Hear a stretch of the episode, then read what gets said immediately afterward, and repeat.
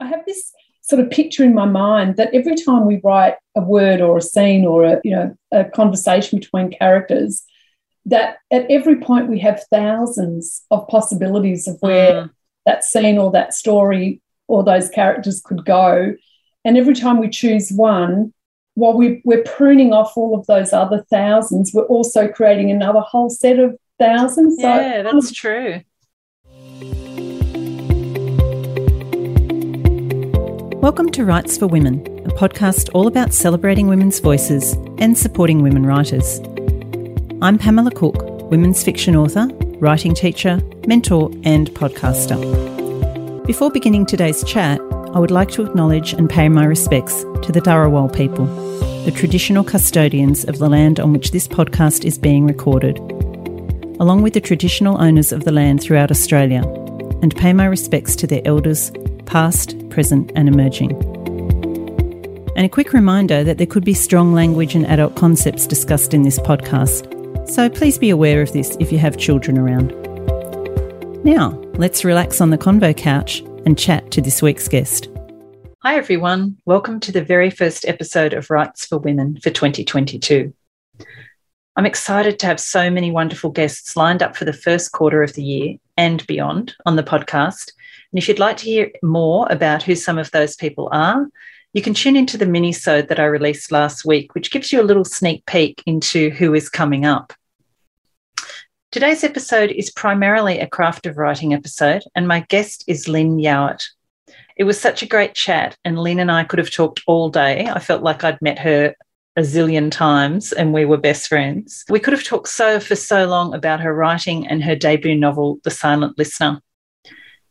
There's also quite a bit of heart of writing in this episode as Lyn chats about imposter syndrome and mustering the courage to put her work out into the world, something most writers like myself can totally relate to.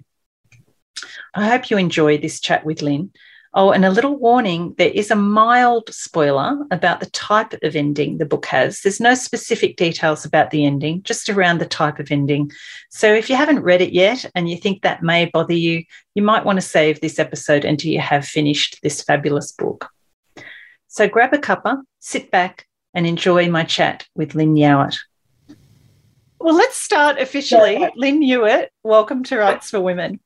Thank you so much, Pam. I'm so delighted to be here. uh, well, we've been I've been trying to tee this up for quite a while, and we ran out of time at the end of last year. So it's fantastic to have you here as the first podcast, you know, episode for 2022.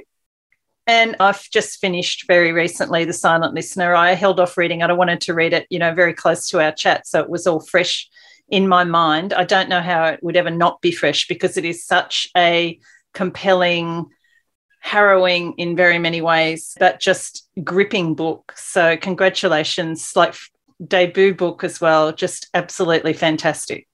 Oh, that's so nice. I was just saying also to you, I, I still have not stopped, you know, pinching myself and saying, oh my God, is this for real? Every time someone says, something complimentary. So I hope I get used. Well, maybe I hope I don't get used to it. I think it's just it's just so lovely to hear compliments all the time, and yeah, I, I hope I never get used to it. no, no, may you never get used to it. So before we get going on, there's so many things I want to talk to you about regarding uh, the book, in particular, some of the craft aspects of the book, which I really, really enjoyed and really struck me. But before we do that, perhaps if you can tell listeners uh, what the book is about.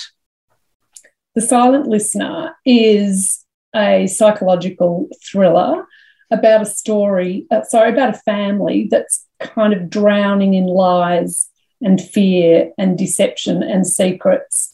And it focuses on a young girl called Joy who has this strange form of synesthesia and loves words.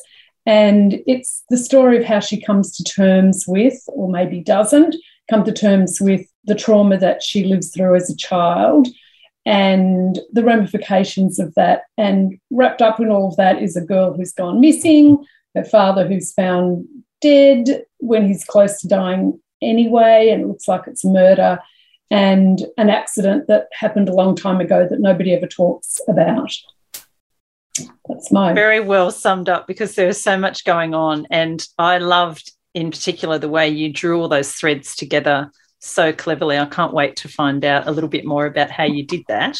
right. Um, but before we get on to that in, in detail, could you tell us also about your history in terms of your writing? Because this is a debut novel. You know, we were just talking about we grew up, both of us in the 70s. We were teenagers around that time. So it's taken you a while to get to the point to get your first book out. But what's been your history up until till now with writing and publishing? I may have made a very successful living out of writing and editing pretty much anything that you can think of. So it's for the very smallest things I guess I've ever written are titles for pieces of art and captions for art. Oh, wow. Through to textbooks, PhD theses, novels, poetry, corporate stuff like websites, policies and procedures, media kits, speeches for executives, award applications, you name it. I have written it and or edited it. And it provided me with a really good income. I'm not rich, but it's been a very steady and you know satisfying income, and and I really really enjoy it. But all along, I've all I've ever wanted to be all my life is a novelist. So it's taken me a long time to do it, and I look back and I think I should have done it then. I should have done it then. I should have done it then. But you know, we are just the people we are at every stage of our lives. And sort of echoing what Nikki said in the last episode. Was that the last episode of last, last year? year? yeah, it was. Yeah. Nikki Gemmell, yeah, for sure. Yeah. That idea that, you know, Sylvia Plath talks about self doubt being so crippling in terms of creativity. And that was me, that is me personified. And that is partly because of, without a doubt, the childhood I had, where I just wasn't encouraged to do anything. I was never seen as good enough at anything that I did, even though I was, you know, I did pretty well at school academically and and I did I did pretty well at sport as well and things like that. But my dad just had this thing that pride comes before a fall and that you know women, children and especially females were to be seen and not heard your opinion didn't count if you disagreed with somebody. Well, we didn't. There was no disagreement in our household. Mm. We were not allowed to disagree with our father. And, and this is interesting because I don't think I've talked about this in any other interviews. My mum and dad, when they when they had their 25th wedding anniversary, I was the only one of their children who was there because my other my siblings didn't want to be around my parents. And in dad's speech, he said that he and mum had never had a fight in their 25 years of marriage. And I stood there thinking, that's because no one is allowed to say anything that you don't agree with. Mm. And mm. so, you know, so that was sort of, you know, that's how I explain to myself and therefore, I guess, others why it's taken me so long to write a debut novel, even though I've spent all these years writing. And I'd like to think sort of honing the craft a little bit. Yeah, it's really interesting, isn't it? The whole psychology around the whole self doubt thing, because as you say, you have had a very successful career as a writer across a whole range of different, you know, genres and styles and everything. Yet when it came to that much more personal, creative process, that's when the self doubt really kicked in.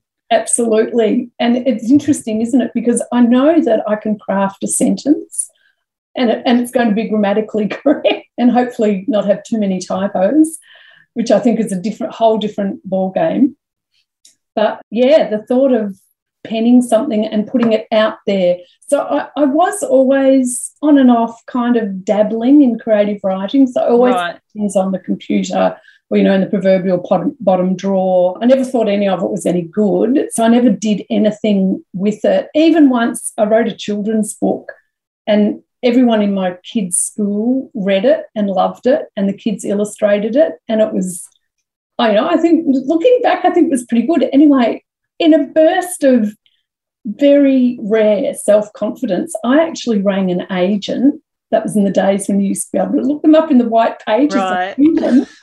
I rang this agent and I explained to her what I had done and that the book had, you know, every kid in the book had in the school had read it and really loved it. And she said, Yeah, send it to us. We'd love to, we'd love to read it. And you know, I never ever did. Oh, really? I, so you could get that far, but not take the next step. No, I just drowned in self doubt and I, I, just never did it. It's incredible, isn't it? Mm. And, you know, I, at that point, I was actually running a like a business in, in that sort of corporate communications. I think we had about at that point about 12 people working for us. And you know, it wasn't like I was some totally shy, withdrawn little mm. hermit. But I still just couldn't take that last step and actually put it in an envelope, which is wow. what I would have had to have done in those days, and send it to her. Well, it's never too late, Lyn. As you know, you can yeah. always dig out that children's book. Yes, much. anyone who's, who, who's really interested, particularly, I guess, my own publisher's Penguin, it's called Alexander the Pirate. and it's full of amazing adventures, of course. so, with all that going on, Lyn, when did you get to the point where you, like you said, you dabbled in novel writing? Did you have bits of The Silent Listener that you'd written over the years, or was it a, more a decision, right, I'm going to write this book, and then you started? And when was that? I was writing little short pieces, not even short stories, although now we might call them flash fiction or, you know, mm. fiction, just sort of little scenes. And a lot of it was around processing, you know, my the legacy of having lived with my dad and having had that childhood. And I had a contract at that time as a technical writer. I've done a lot of technical writing too. And the person who happened to be sitting next to me in this particular contract, also as a technical writer, is a poet. So we started talking about our creative writing, and he said, Oh, let's share, let's show each other some work. And I thought, hmm, because he, he had been published and won some awards and stuff like that. Anyway, I started showing him these pieces and he was really complimentary and he said, You should put all of them together and write a novel. And I thought, Oh, wow, could I, could I, could I? And it, so I just kept writing, and that was about 20 years ago. And so I just kept writing and writing and writing. And then maybe about 11 or 12 years ago, I went and did a postgraduate diploma in creative writing at Melbourne Uni. And then I did a master's, followed that up with a master's in creative writing at Melbourne also. And at that point, sometime in, in all of that, I decided, yeah, I'm going to write a novel and I'm going to start telling people I'm writing a novel. So mm. I'm committed to owning it. it. Yeah. You, you know, that can be a good thing to do or a not so good thing to do.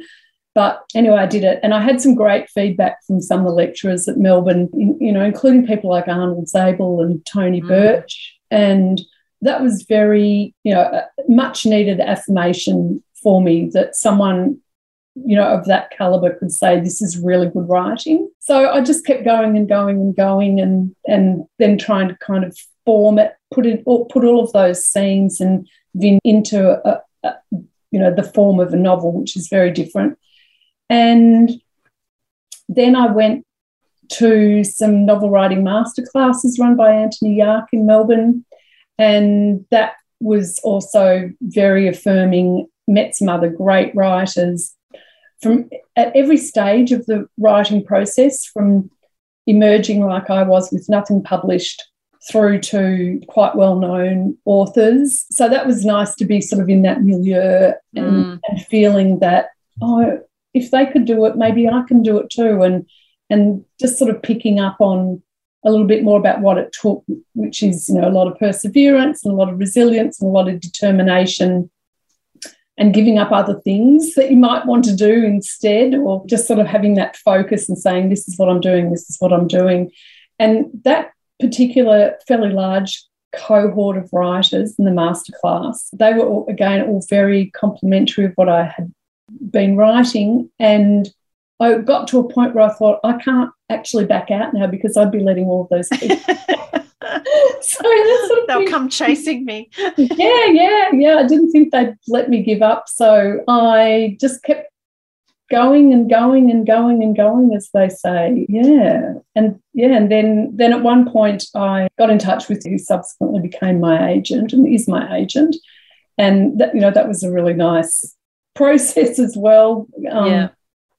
and yeah, I think at every point along the way, you kind of think, yeah, maybe I can just take the next step. I'll just do the next step. I'll just do the next thing, and and and just projecting yourself into a future where maybe you actually have that novel and you're holding it in your hand. Mm. That's something that I tried to keep in mind, and doing things like formatting it on the page the way that it would look if it was printed, and just sort of things like that that help you keep making it a reality. Yeah, yeah, that's true, isn't it? Taking all those steps towards actually being a novelist.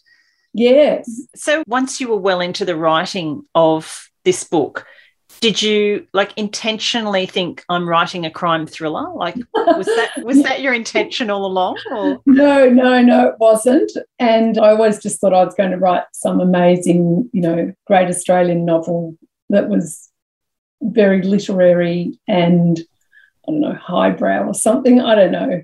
This is definitely also part of the legacy of having grown up with my father that you had to, if you were going to do something, you had to be the best. Right. And that if you weren't the best, then it wasn't good enough. So that also is a bit of a stumbling block because I, you know, I'm not going to write the best novel ever written in Australia. So therefore, kind of channeling my father, I'd be thinking, well, why, why do it then if it's not yeah. the best? So that that was also a big stumbling block. So I did start off writing, trying to write, yeah, the great Australian novel. And then in this masterclass that I was in, I'd become friends with JP Pomare, and, and we're still friends, I think. there we are. And I looked at what he had done. So he, when we met, he was in the final throes of kind of writing Call Me Evie, and I'd read some of those chapters and before the book came out. And and uh, one day I just sort of thought, oh, that's you know, I like what he's done, and I helped him with an article that he was writing for a journal or something, and there was a line in that that really stood out for me. He he wrote that his passion was literary fiction, but his day job was to write commercial fiction. Right. And I thought, gee, that's really that's really smart. He knows what he's doing.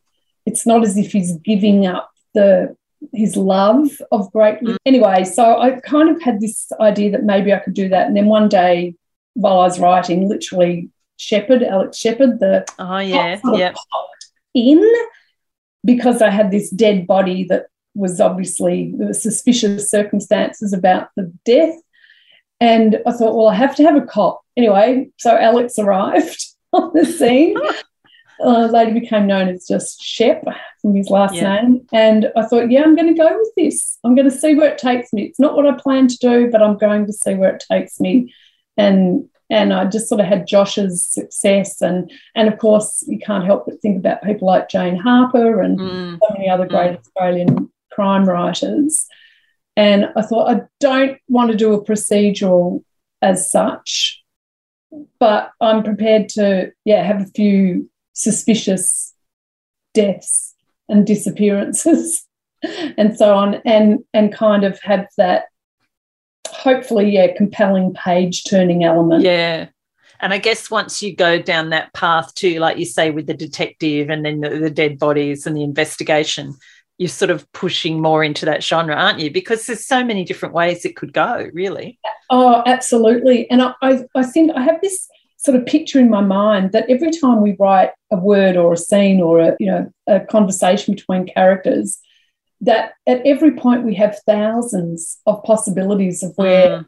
that scene or that story or those characters could go and every time we choose one while we, we're pruning off all of those other thousands we're also creating another whole set of thousands yeah so that's true i kind of think we've got this for endless thing of kind of forked roads and lots of directions every time. So I also think that means that when we're writing, you make a decision, yeah, I'm going to go down this path.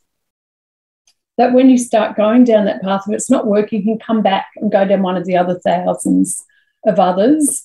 And, and I think that's, again, both liberating, there's a good and a bad side of that. It's really liberating to think that you have endless possibilities, but then it can be daunting to have endless possibilities because you don't know maybe which one is going to work best for this mm. book, these characters, this scene, whatever it might be. That's so true. You know, those two ways of looking at it just brings to mind when I was interviewing Holly Ringland earlier. I keep saying this year, but it was last year. Last year. And she was talking about this whole idea of fear around writing, you know, and she said that she, because she feels it, as we all do, very intensely. And she'd started playing around with the idea that, you know, well, what if it's not fear? What if it's just actual curiosity? And and if you turn it around and look at the flip side and think, okay, what can I be curious about rather than what can I be afraid about? And it's that idea, isn't it, of which way you choose to go with mm-hmm. all those possibilities. I love that. That's fantastic. Curiosity instead of fear. Mm. I think a lot of writers need to overcome yes. a whole range of sets of fears and thinking about it in that positive. Yeah, just putting that twist to give the positive spin is terrific. And I, I love the way that you described it too, as all those little bits of a web almost reaching out in different yeah. directions. It's great. Yeah. Mm, that's fantastic. I love that. Let's talk a little bit about Joy as your main character in The Silent Listener. You have alluded already a couple of times in this interview, and I know in previous interviews I've read and listened to you with you, you've talked about the book having an autobiographical element. How much of you and your experience would you say is in Joy and what happens to her in the book? Mm, do I have to put a percentage on it? That's a tough one, Pam. Yeah. I'm, I'm going to sit on the fence and say about 50%. Right, yeah. Yeah. Still quite high, isn't it? For oh, very high. Yes, fictional character. Very mm. high yeah, mm. yeah. So I think that, well, certainly elements of joy like her love of words and dictionaries and things like that, that is absolutely me. I'm a word nerd. And, and the family that depict in the novel is pretty much the family that I lived with. There were some structural changes. So I never had a sister. I had two brothers, I have two brothers, and and and we did. There was a lot. The physical description of the farm is pretty much 100% accurate with the dam, with the water lilies and the eels and the snake, wow. rubbish tank, and the wall hanging. Oh, really? oh, absolutely. That wall hanging was over the kitchen table, and yeah, the, I think the original Big Brother. That. Right you know, just that idea that someone is watching and listening to everything you do is really very daunting for children. Mm. That, that doesn't matter whether you're in your room by yourself or you're over at the dam where there's nobody else or whatever and wherever you are, someone is watching and listening and making judgments about you. So that yeah, so all of that is true, and I, I did sort of have that kind of slightly, I'm going to say, kind of warped view of how everything in the Bible sat in the real world, that concept of heaven and hell and the devil. And the devil was far more stronger image in my head in terms of what he was like visually and what he did than stronger than God ever was. Right. So, you know, so all those because because that's what you were told. Absolutely. By, and by I think also the way that, from memory, and I might be wrong, but the way that, for example, the Bible depicts hell is far more graphic and, and I was going to say accurate, detailed, far more detailed than the way that heaven is depicted. Like nobody ever actually describes what heaven mm. is like, but we do That's have true. these images of, you know, fire and brimstone and eternal damnation and horror and heat and all of that sort of thing. So I had those very strong visual images in my head of hell, but not of heaven or God. Yeah. So, mm, so yeah, I think 50%, but hopefully I'm not quite as damaged as Joy mm. became. Yeah. And and I didn't seek any revenge. Yeah, yeah. You have to read the book, everyone, to find out about that. Um, yeah, but So when you're writing, you know, obviously our characters do tend to develop as we write, and even if we've got autobiographical elements in there, they take on this whole persona and become become this person within their own right. As you were writing the story, how did joy develop for you? And like were there surprises along the way that oh wow this is who she is. How, how did that happen for you? I think joy did stay pretty constant. I had always been writing scenes with the young Joy and then the adult Joy. I always had Joy coming back as an adult.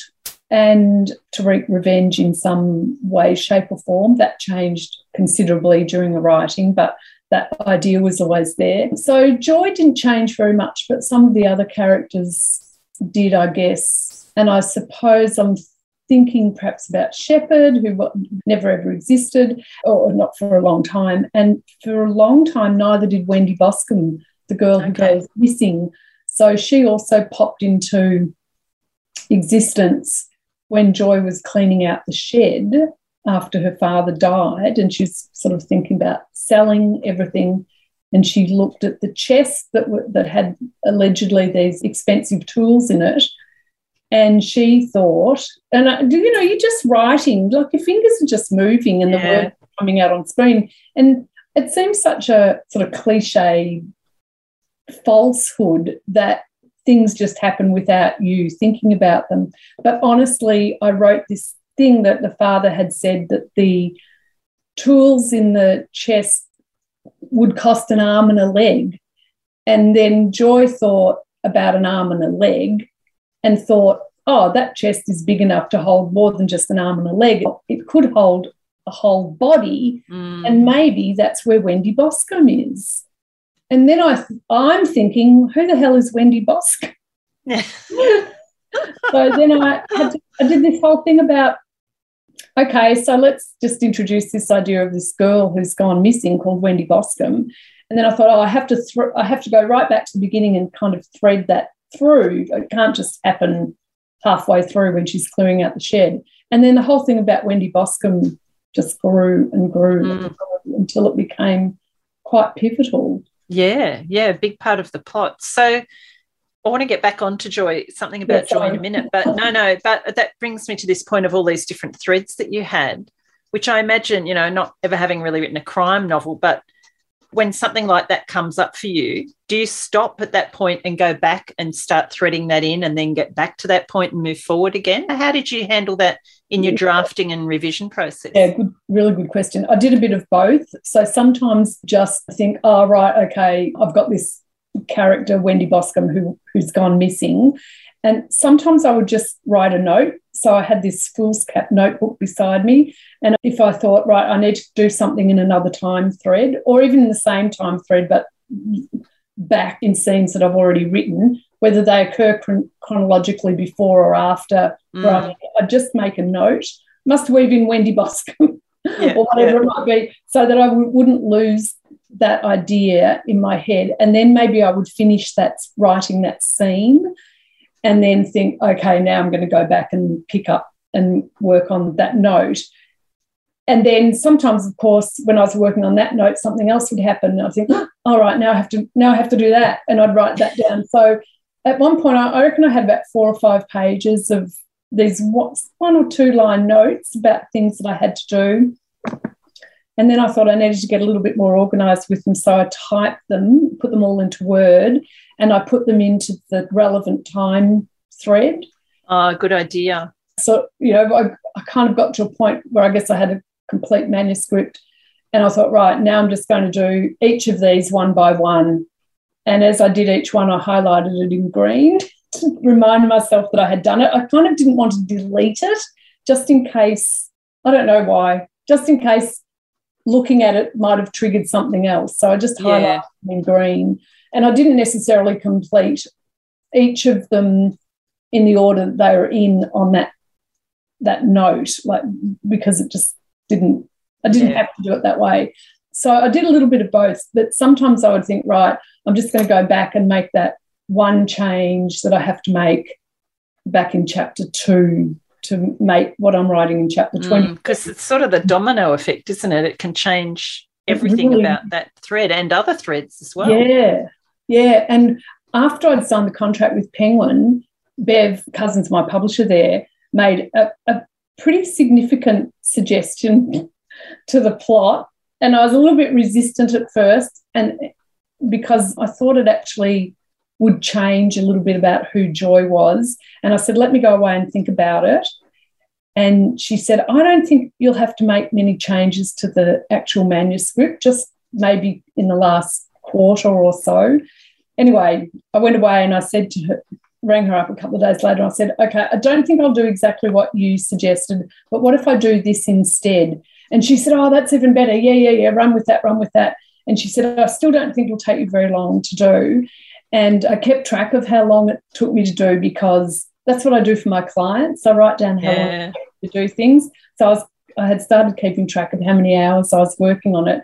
And when I made that decision to when I'd sort of finished making all the changes that came out of that one change, I had done something like 400 hours of Oh my goodness. Was, I thought you were going to say maybe uh, 40, maybe? Uh, 400 hours.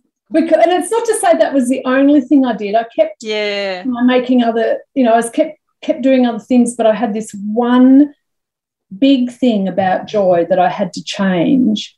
And so it changed nearly every piece of dialogue that she right. had. So it's really the, the, the big reveal at the end of the book. Okay. I'm going to um, keep you online when we say goodbye because I want to know what that is. yeah, okay. And uh, yeah, I've talked about this before with other people too that one of my all time favourite books is Rebecca by Daphne du Maurier. Oh, mine too. Absolutely love it. Yeah. And what I love about it, and there's lots of things I love, but one of the things I really love about it is how the characters' words in, in dialogue and so on, they, they have t- more than one meaning. So mm. when you don't know the twist, you just read it thinking, you know, A is the case. But when you find out what the truth is and you go back and read it, you think, ah, oh, yeah, okay, mm. we just thought that's what they were referring to, but there's a different meaning. And, it, and it's not that the character has lied or deliberately tried to mislead, you know, in this case, most of them, the new Mrs. De Winter.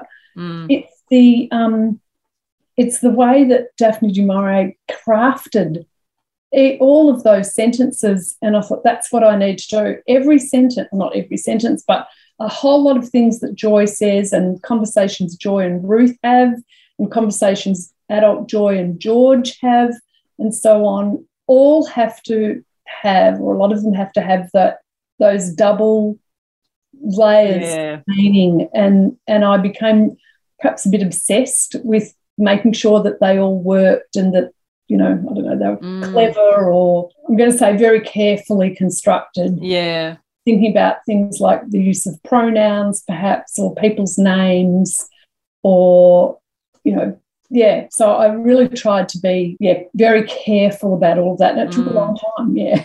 oh, that's amazing. It's great for people to hear that, I think, and to know how long this sort of stuff can take. And that was after you'd signed the contract. So this was in the revision process with Penguin. Yes. Yes.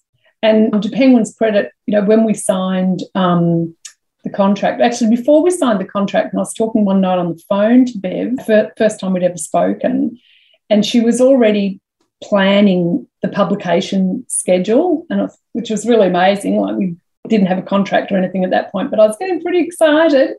So that was in about May of 2019, and the book came out in February 2021. So oh, okay that was about 18 months between signing and publication. Right. And she said one of the things we want to do is make sure that we've got plenty of time to make it the best book that we can make oh, it. Brilliant. And yeah, and and that really was both a privilege and a luxury.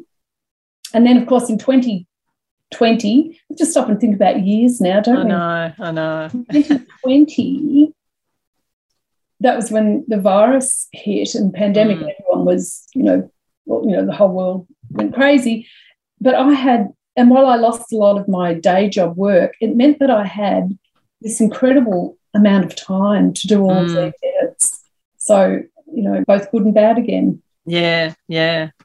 You mentioned that Joy has this really interesting form of synesthesia, which is something that's always fascinated me. I've spoken to a number of authors now that have written characters with various forms of synesthesia, which is about a, it's a sensory thing, isn't it? About how they see and interpret the world in different visual, you know, or or sensory ways. Yeah, multiple um, sensory ways. When yeah. most of us only get one. We smell something and that's it, but other people smell things and also have a sensation, or we see a word and that's the end of it. But other people see colours or images Mm. or word. It's really amazing. Do you have that? Mm, I wish I could say yes, but I don't. But my daughter does. Okay. So she has what's uh, I say is the common garden variety, where um, every letter and number for her has a unique colour. Color. Yeah, yeah, that's that's the one I've read the most about. But I just wanted to read a little bit so people can hear how this operates for joy and just so you could maybe talk about it a bit. And it's a scene where she's talking to Mrs. Felicity, who is the mother of her friend Felicity, and the whole family become the Felicities for joy. And she says, When I see the word elephant, I see a thick brown battered book with curled up pages. Mrs. Felicity looked up from the pot she was scrubbing, and Joy could tell she was intrigued, so she continued. But sometimes it's not a picture. Sometimes it can be a feeling. Like when I read Butterfly, I have that feeling you get when you think that one day you're actually going to die. Mrs. Felicity raised her eyebrows at that one. Is there something wrong with me? Well, Joy, I don't see any pictures when I see words, although I might think about what an elephant or whatever it is looks like. And I don't get feelings either, not when I see the word for something beautiful like a butterfly. I think you just have a very special understanding of words. What do you mean? Uh, and then she goes, like Mrs. Felicity goes on to explain. And then Joy says, Mrs. Felicity asks, Are there any other words that you have images for? And Joy says, There are hundreds. One of my favorites is blurb. It's a swing in a playground, at least 50 feet high, because it ends where it starts, but takes you somewhere you've never been before. And then she goes on to talk about nectar is an archway made of silk, and sublime is a soft round lump of Christmas cake icing tucked into your cheek and melting. Just such beautiful descriptions, Lyn. And I just wanted to ask you about that. Must have been such a, a joy, pardon the pun, to write those sections about oh. the way Joy's mind operates. I absolutely loved it. And look, I don't have that synesthesia, but I have to tell you that every single image came to me really easily. I just relished thinking about them. And I don't know, I just, they were just perhaps the best part of writing the book. Yeah, yeah. They, they just were, it was like they were sitting there waiting for me to write. Not once did I think, oh, I don't know what this word would be. It was just sitting there waiting Mm. for me. And I also liked it because it relieved, I thought of this a long time ago, I mean, when I was doing my master's, I think, at Monash and writing the novel as part of my thesis. And I remember thinking that it relieved a lot of the bleakness that was there. At that point, it was fairly bleak. it was pretty dark. Well, it is still dark. It was really dark. I was going to say. it had no relief back then. And then I then I had this idea of Joy, who loves dictionaries and words, creating her own dictionary and having these images coming into her mind. And I just thought, oh, this is wonderful. I love this. And for a long time, in fact, you know, I've had lots of working titles for it. One of them, one of the titles was My Beautiful Dictionary. Right. Yeah, I could see that. Uh, But that actually leads into my next question, which was about the whole tone of the book. As you say, I mean, it, it's dealing with, you know, abuse, childhood abuse, massive trauma. The, the setting is largely quite bleak. You know, it is crime, it's thriller, it's got all that darkness in there. But you do have these moments of light moments where we see Joy actually being happy, usually away, well, always away from her family and often with the Felicities. But Yeah. that my question was going to be, which I think you've partly answered, is did you deliberately look for ways to balance that that darkness, you know, with other sort of bits of hope and light, I guess? Yeah, I, I I really did because I did know that it was very bleak. And, you know, we, we look at books like you know, A Little Life. But yeah, look, I just don't think we can put out books that are totally bleak. And I still have some interesting issues and conversations with people about the ending of the book. And I did have to decide. I don't. I don't know if this is a spoiler or not, but I did have to decide whether I was going to give it a happy or a sad ending, Mm. Or maybe an optimistic ending or a poignant ending. Or, you know, again, we have lots of possibilities that we yeah. can choose. And I had a, I was having a conversation with my daughter about it, who'd read an, a fairly fairly complete, or close to as it is, sort of manuscript. I think after I'd signed the contract, I can't remember now. And she's an adult, so it's not like I was asking a 10 year old what she mm, thought. Yeah, yeah. and we talked about the ending and various kinds. And we both, I, I remember we were in a cafe and we looked across the table at each other and we said, mm, it has to be like this, doesn't it? Right. Yeah. And or I said that and she said, Yeah, I think it does. And that's yeah. the part I went down. Yeah, maybe well, I'll just say in my next novel, that's not going to be the case. The next novel is going to be end on an up note. right. Okay. I may have given too much away. Hmm. That's all right. I'll put a little spoiler alert at the beginning of the chat. We haven't given a lot away, but you know, a bit about the vibe, I suppose. Yeah. The other thing I wanted to ask you about regarding that whole darkness, Lyn, is that you, you know, obviously it is fairly autobiographical. You were writing about a character experienced childhood trauma, that some of which you had been through yourself. Yes. How did you cope with that during the writing process? Look, interestingly, it wasn't too difficult. A, because again, it was all sitting there. I didn't have to make up that mm. material. The thing that I did have to do was actually wind it back a bit sometimes because in some of the writing workshops I was in, I would present something that I had written which was based on fact, and people said to me, This would never happen. You've got to take that out. Ah. It never happened. And and I thought, well, that's sort of really bizarre. But I did. I did take stuff out. I will say also though that there are some some of the worst elements perhaps in the book or some scenes, certain parts of it were not in my real life were not as bad right. as yeah. in the novel. So there's both a winding back and an and an upping of the ante, which mm. is sort of weird in itself too. But yeah, both both existed. But I think it was relatively easy because, as I said, it was all sitting there waiting for me. The material was there, the scenes were there, the events and the acts on the part of my father were there. And in a sense, I think I felt, you know, it's a bit of a cliche, but to say that it was was a cathartic exercise yeah. is really true. And so I felt like it, it, you know, I guess there was some sort of expunging, purging of okay. those things that had sat inside me because I had never ever told anybody about them. And that's really interesting too. I had lived with shame about that. I had never wanted to tell anybody what it was like growing up in that house. And I used to look at other people who had, you know, lovely homes and families who were obviously loved and given confidence and so on. And I, A, I couldn't understand it. And also B, I just couldn't then say to those people, oh, my life was like this. I, I mm. really felt ashamed of it. And I think that says a lot also about, you know, in courts and in media and so on, people look at people who've been sexually abused or been victims of other horrendous events and say, well, why didn't you say anything? Why didn't you speak up? Why has it taken mm. you 20 years? If it's if it's true, why didn't you say anything?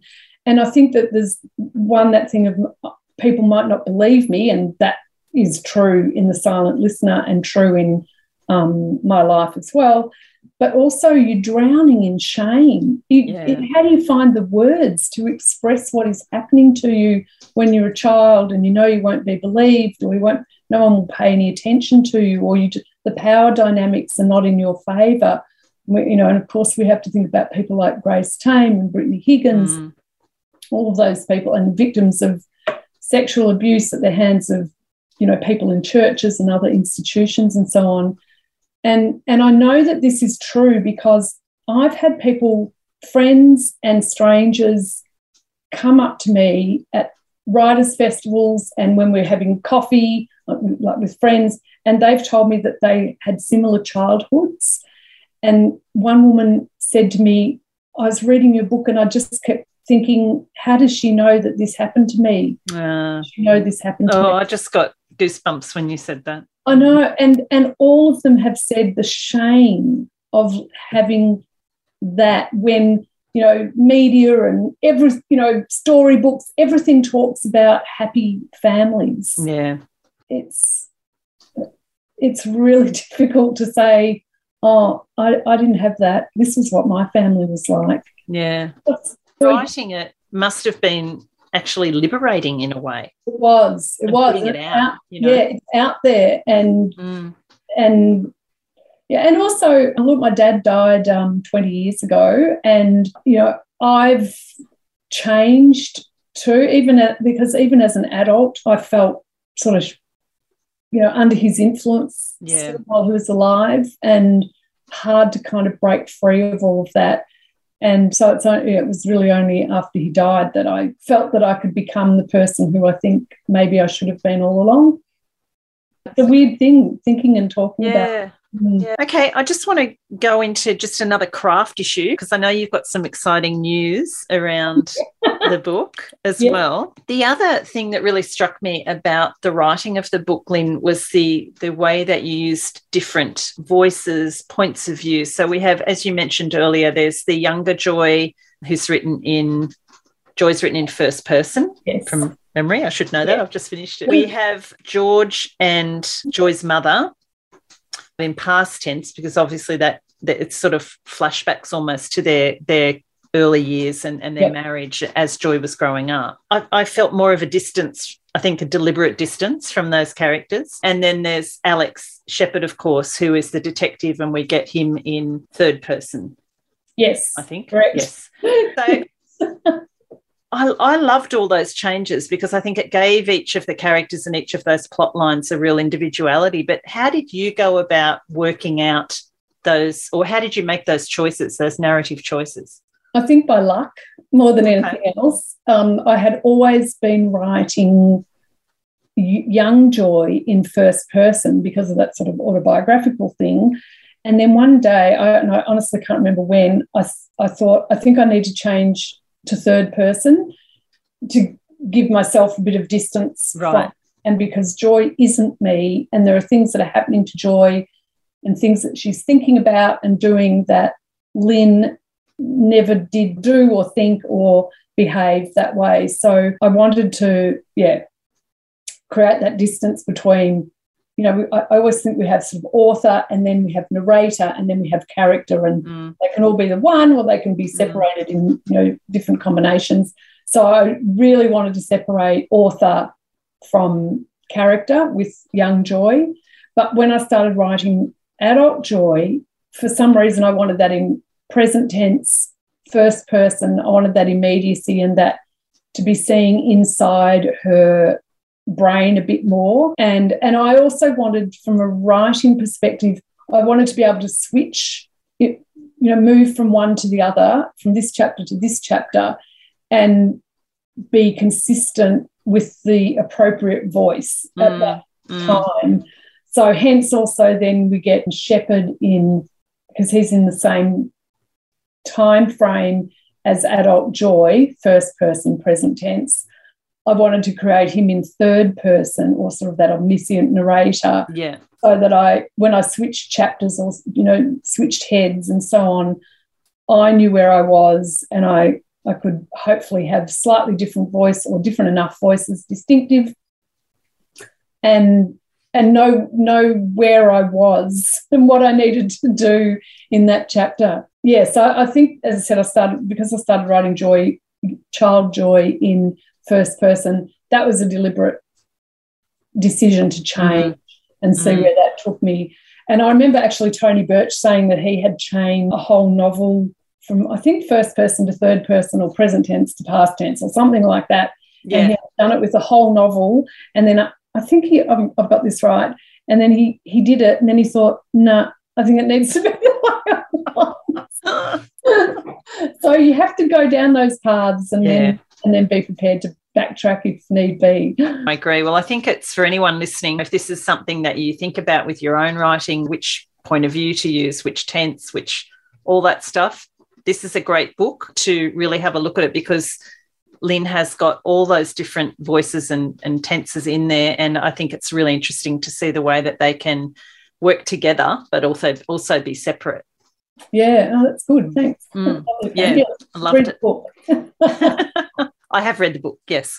Um, and just before we get on to just a few other things about the book, the setting of the book, we can't leave without talking about the setting. You said you grew up on, you know, a property very similar to the one in the book that was in in rural Victoria. Yes, in West Gippsland. And it wasn't quite as remote as the house and the farm in the Silent Listener.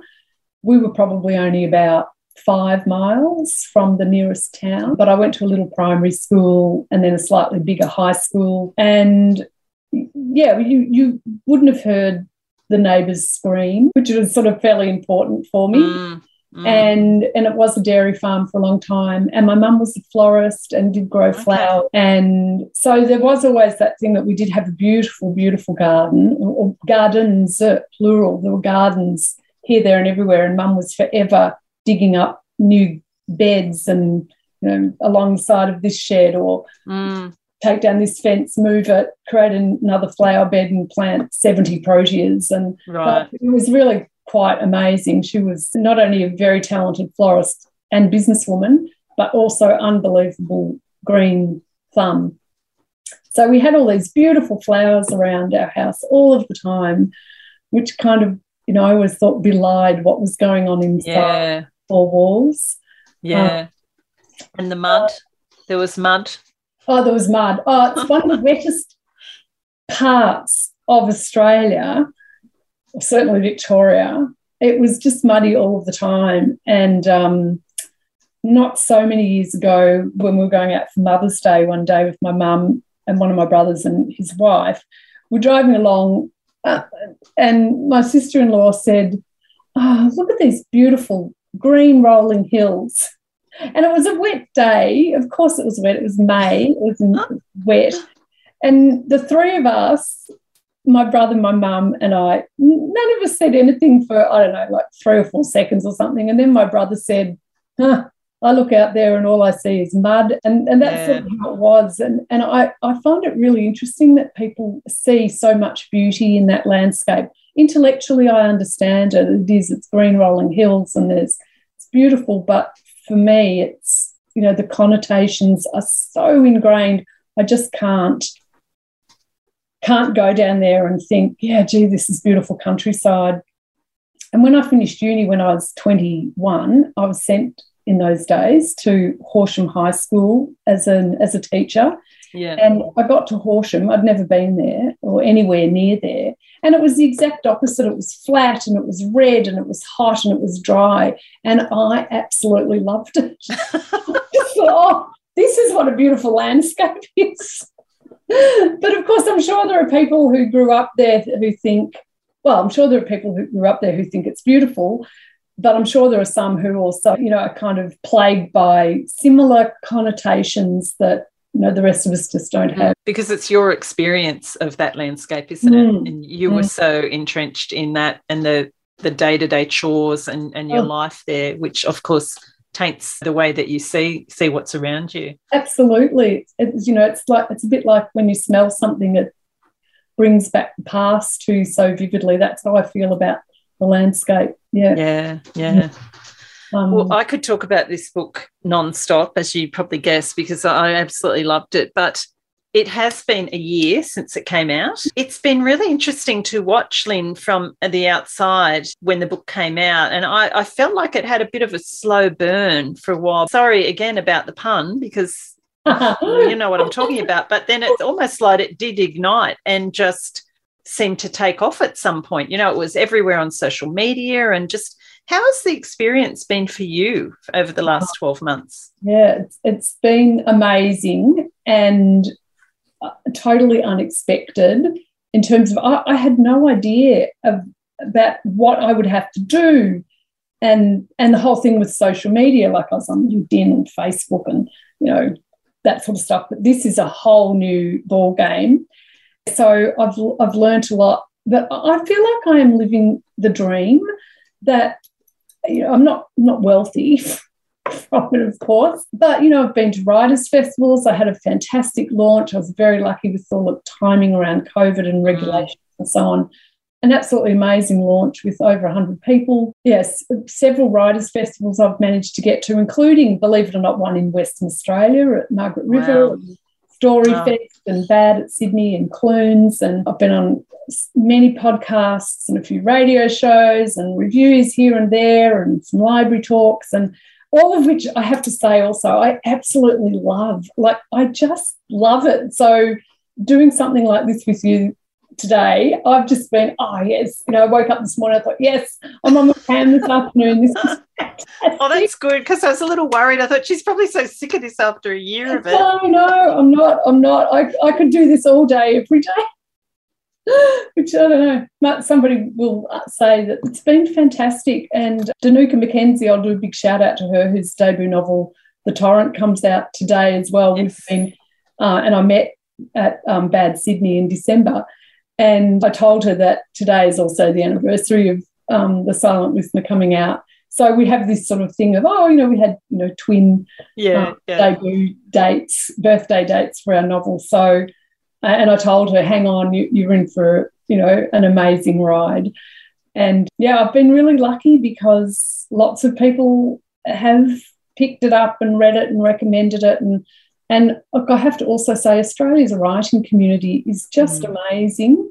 Mm. So supportive in so many ways. I've made so many, you know, met people and felt, you know, half an hour later that we're friends and we'll yeah. be friends for life. Yeah. And I've really been blown away by the generosity of people reading it, reviewing it, recommending it, being on panels with me, interviewing me, just incredible generosity and a shared, I guess, love for what it, what it is that we're doing and for books and the mm. ideas mm. that books can provide and the escapism and the joy or the, and even sometimes the bleakness or the poignancy, all of those range of emotions that we can experience when we read. But yeah, Australia's writing community I just think is amazing. And I'm so pleased, proud, honoured, you know, all of those things that people have, you know, so willingly accepted me into that cohort of amazing people. Yeah, so I've yeah. always, I've always, always, always had writers up on a pedestal. Never thanks, Dad. Never really believed that I would be one, but yeah, so to be here now is just a, a total thrill. Good for you. It's brilliant. It is out in a B format now, then, I believe. Yes, it is out in a B format as of today. So I didn't really understand well, yeah, whether that was a good thing or a bad thing. But anyway, Bev at Penguin and other people at Penguin assure me it's a really good thing to have been brought out in a B format. So it's a lot lighter and smaller and cheaper, A slightly revamped. Right.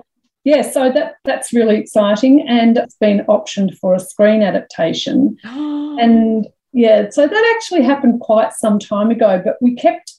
Uh, and the person who bought it, the company that bought it, we kept is in Sydney, and we kept wanting to make an announcement in Sydney, but of course, I just haven't been able to get to Sydney. Yeah. And it's too difficult to plan. Where are we going to have it? How many people will we invite, etc. But Deanne Weir, who's the main person who's bought it, who's an amazing philanthropist and wonderful human being, who is chair of Sydney Film Festival and chair of several other boards and amazing things, has also gone into partnership with Olivia Humphrey, who was the founder of a streaming platform called Kanopy, spelt with a K, which really took off. And Olivia and um, Deanne have joined forces to create a group called Storied, S T O R Y D. One of the first feature films they're doing is Run Rabbit Run, which was written by Hannah Kent. Yes, yep.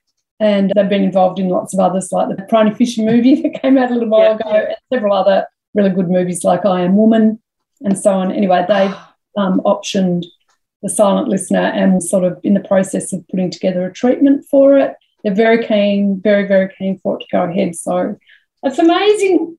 That's so exciting. Congratulations. yeah. And you are obviously working on another book, Lyn? Yes, well? I am. I signed a two book deal. Right. Penguin, thank you. Penguin, been amazing.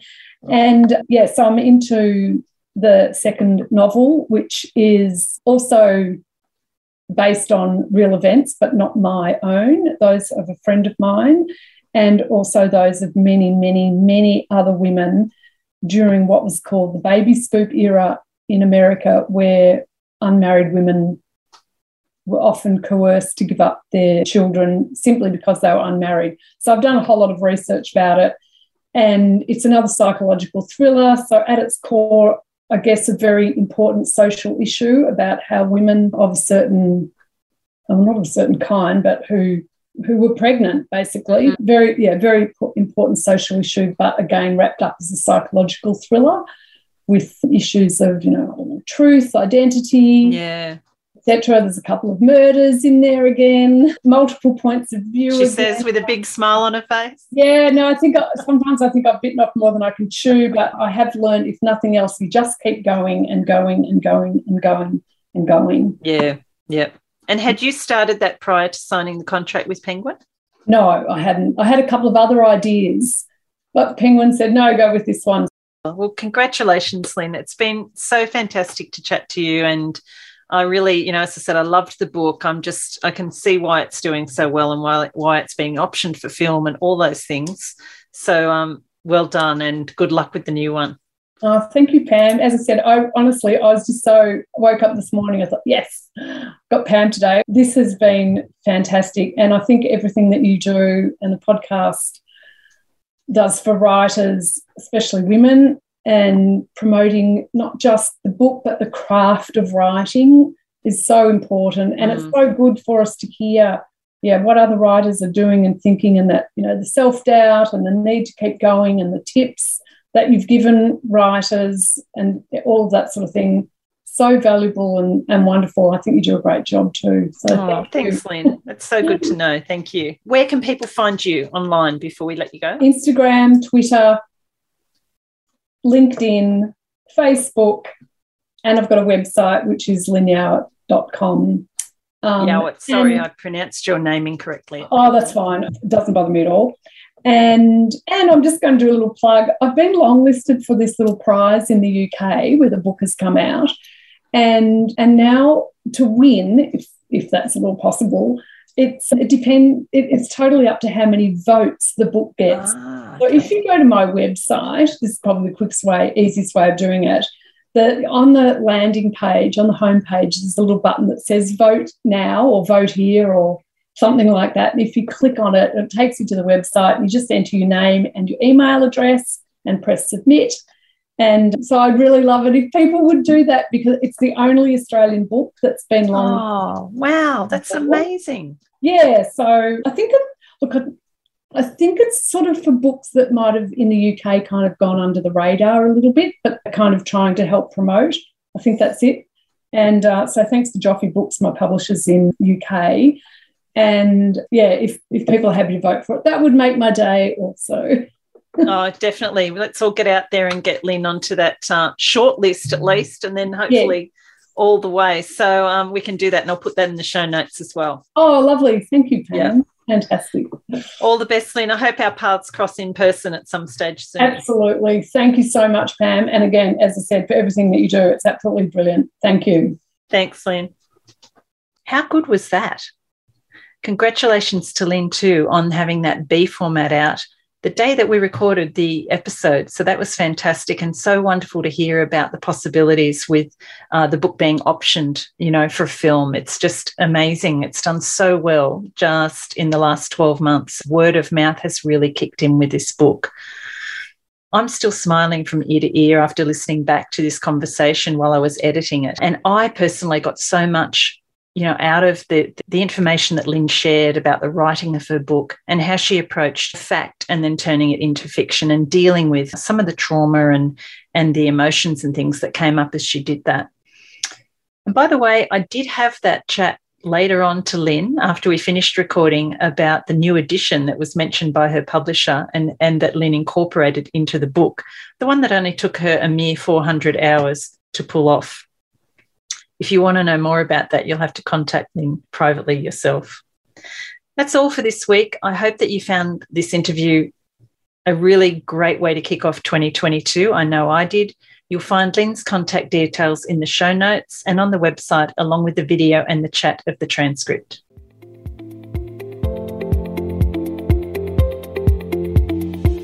Thanks for listening to Writes for Women. I hope you've enjoyed my chat with this week's guest. If you did, I'd love it if you could add a quick rating or review wherever you get your podcasts so others can more easily find the episodes. Don't forget to check out the backlist on the Writes for Women website. So much great writing advice in the library there. And you can also find the transcript of today's chat on the website too. You can find details on the website on how to support the podcast through Patreon and get exclusive access to the extended audio and video of the monthly craft episode. And you can connect with me through the website at writesforwomen.com, on Instagram and Twitter at W for W Podcast, the Facebook page Writes for Women, or find me and my writing at pamelacook.com.au. Have a great week, and remember, every word you write, you're one word closer to typing the end.